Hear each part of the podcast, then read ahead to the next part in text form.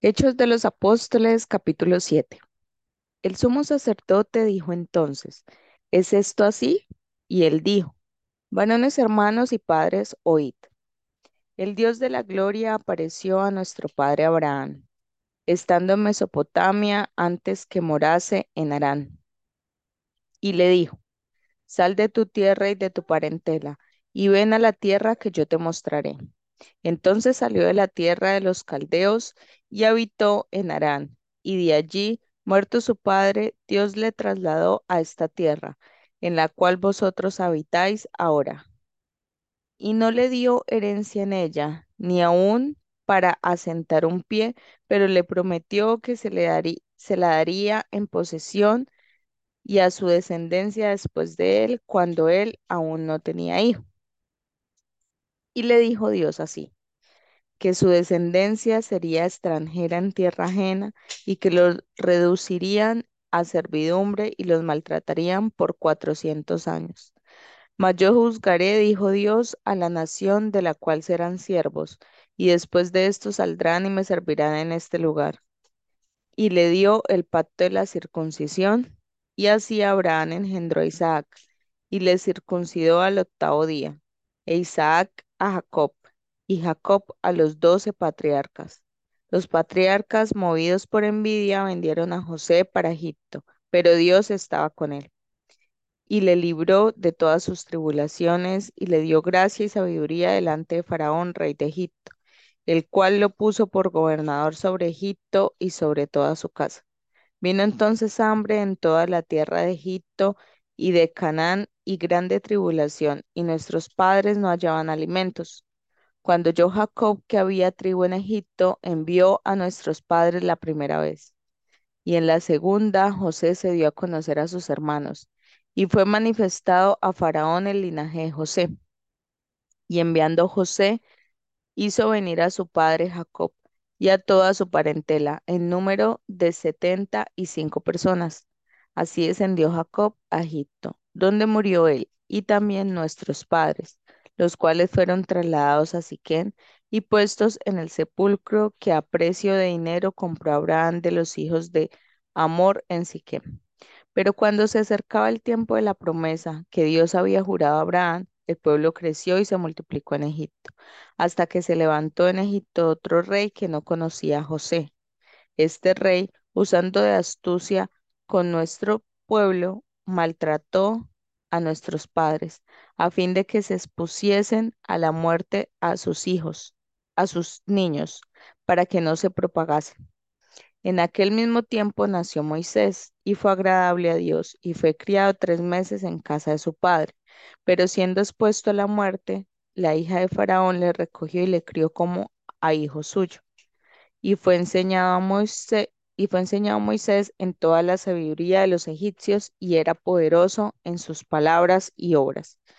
Cuando hubo cumplido la edad de cuarenta años, le vino al corazón el visitar a sus hermanos, los hijos de Israel y al ver a uno que era maltratado, lo defendió e hiriendo al egipcio, vengó al oprimido. Pero él pensaba que sus hermanos comprendían que Dios les daría libertad por mano suya, mas ellos no lo habían entendido así. Al día siguiente se presentó a unos de ellos que reñían y los ponía en paz, diciendo, varones hermanos, ¿sois ¿por qué os maltratáis el uno al otro? Entonces el que maltrataba a su prójimo le rechazó diciendo, ¿quién te ha puesto por gobernante y juez sobre nosotros? ¿Quieres tú matarme como mataste ayer al egipcio? Al oír esta palabra, Moisés huyó y vivió como extranjero en tierra de Madián, donde engendró dos hijos. Pasados cuarenta años, un ángel se le apareció en el desierto del monte Sinaí en la llama de fuego de una zarza. Entonces Moisés, mirando, se maravilló de la visión y acercándose para observar, vino a él la voz del Señor. Yo soy el Dios de tus padres, el Dios de Abraham, el Dios de Isaac y el Dios de Jacob. Y Moisés, temblando, no se atrevía a mirar. Y le dijo el Señor, quita el calzado de tus pies porque el lugar en que estás es tierra santa.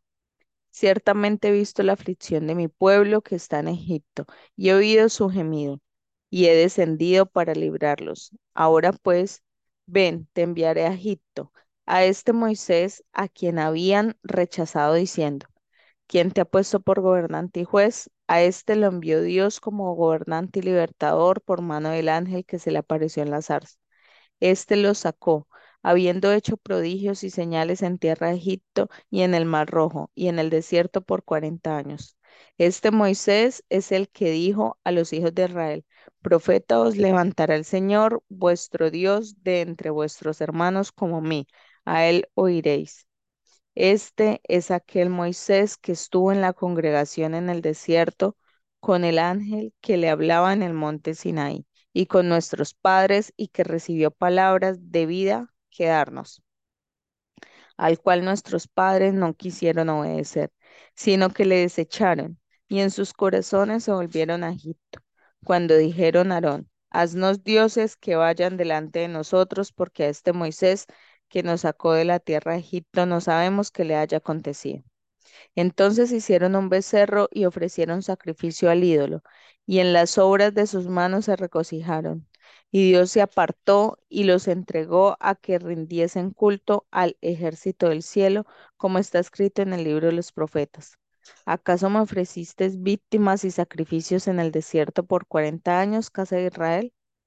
Antes bien llevasteis el tabernáculo de Moloc y la estrella vuestro dios Refán, figuras que os hiciste para adorarlas. Os transportaré, pues, más allá de Babilonia. Tuvieron nuestros padres el tabernáculo del testimonio en el desierto, como había ordenado Dios cuando dijo a Moisés que le lo hiciese conforme al modelo que había visto, el cual, recibido a su vez por nuestros padres, lo introdujeron con Josué al tomar posesión de la tierra de los gentiles, a los cuales Dios arrojó de la presencia de nuestros padres hasta los días de David. Este halló gracia delante de Dios y pidió proveer tabernáculo para el Dios de Jacob.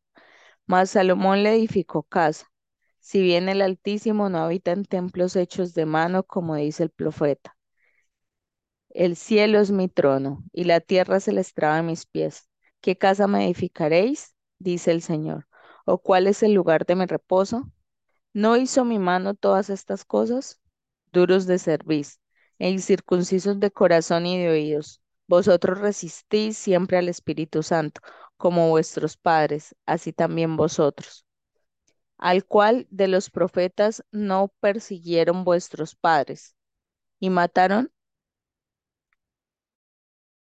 a los que anunciaron de antemano la venida del justo, de quien vosotros ahora habéis sido entregados y matadores.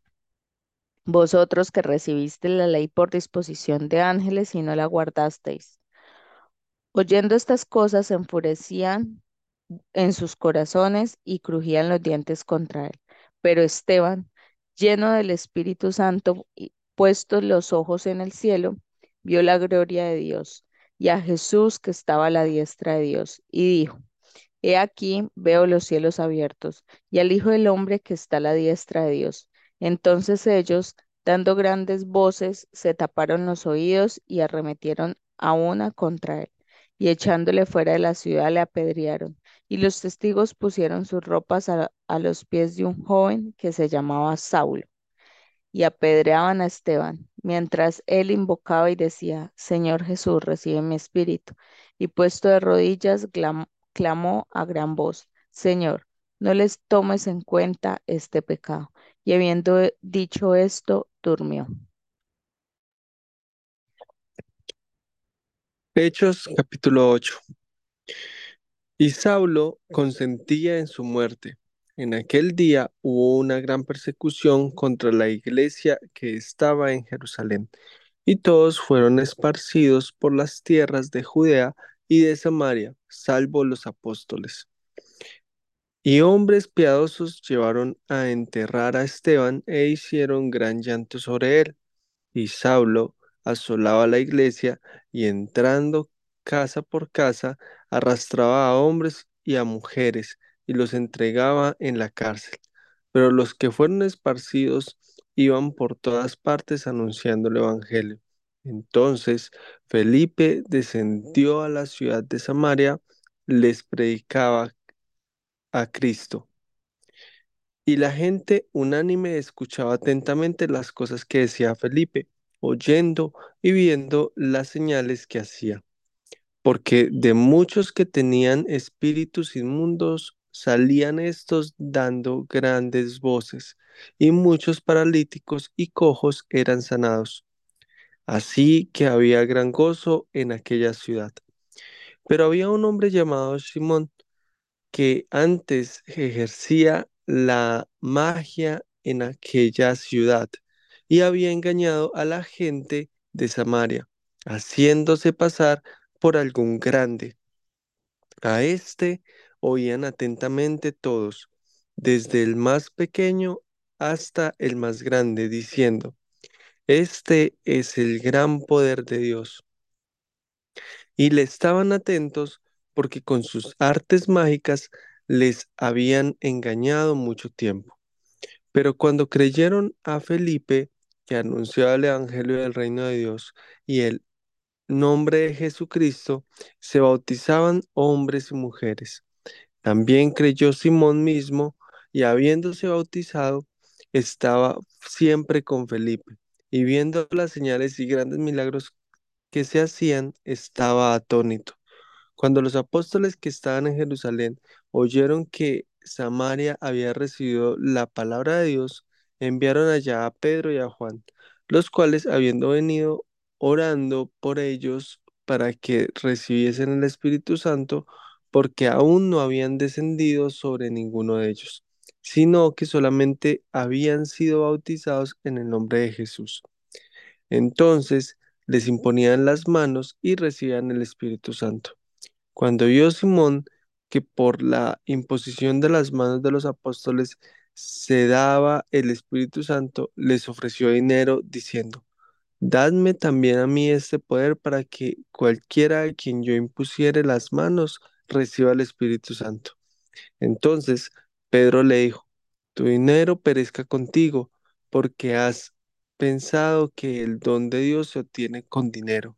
No tienes tu parte ni suerte en este asunto, porque tu corazón no es recto delante de Dios.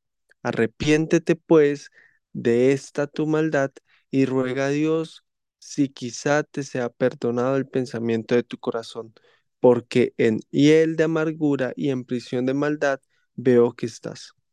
Respondiendo entonces Simón dijo, Rogad vosotros por mí al Señor, para que nada de esto que habéis dicho venga sobre mí. Y ellos habiendo testificado y hablado la palabra de Dios, se volvieron a Jerusalén. Y en muchos y en muchas poblaciones de los samaritanos anunciaron el evangelio. Un ángel del Señor habló a Felipe diciendo: Levántate y ve hacia el sur, por el camino que desciende de Jerusalén a Gaza, el cual es desierto. Entonces él se levantó y fue. Y sucedió que un etíope eunuco, funcionario de Candas, Candace, re- reina de los etíopes, el cual estaba sobre todos sus tesoros y había venido a Jerusalén para orar, volvía sentado en su carro y leyendo el profeta Isaías. Y el Espíritu dijo a Felipe, acércate y júntate a ese carro. Acudiendo Felipe, le oyó que leía al profeta Isaías y dijo, pero ¿entiendes lo que lees? Él dijo, ¿y cómo podré si alguno no me enseñare? Y rogó a Felipe que subiese y se sentare con él. El pasaje de las escrituras que leía era este. Como oveja a la muerte fue llevado y como cordero mudo, mudo delante de, de lo que del que lo trasquilaba. Así no abrió su boca. En su humillación no se le hizo justicia. Mas su generación, ¿quién la contará? Porque fue quitada de la tierra su vida. Respondiendo el eunuco, dijo a Felipe, Te ruego que me digas, ¿de quién dice el profeta esto? ¿De sí mismo o de algún otro?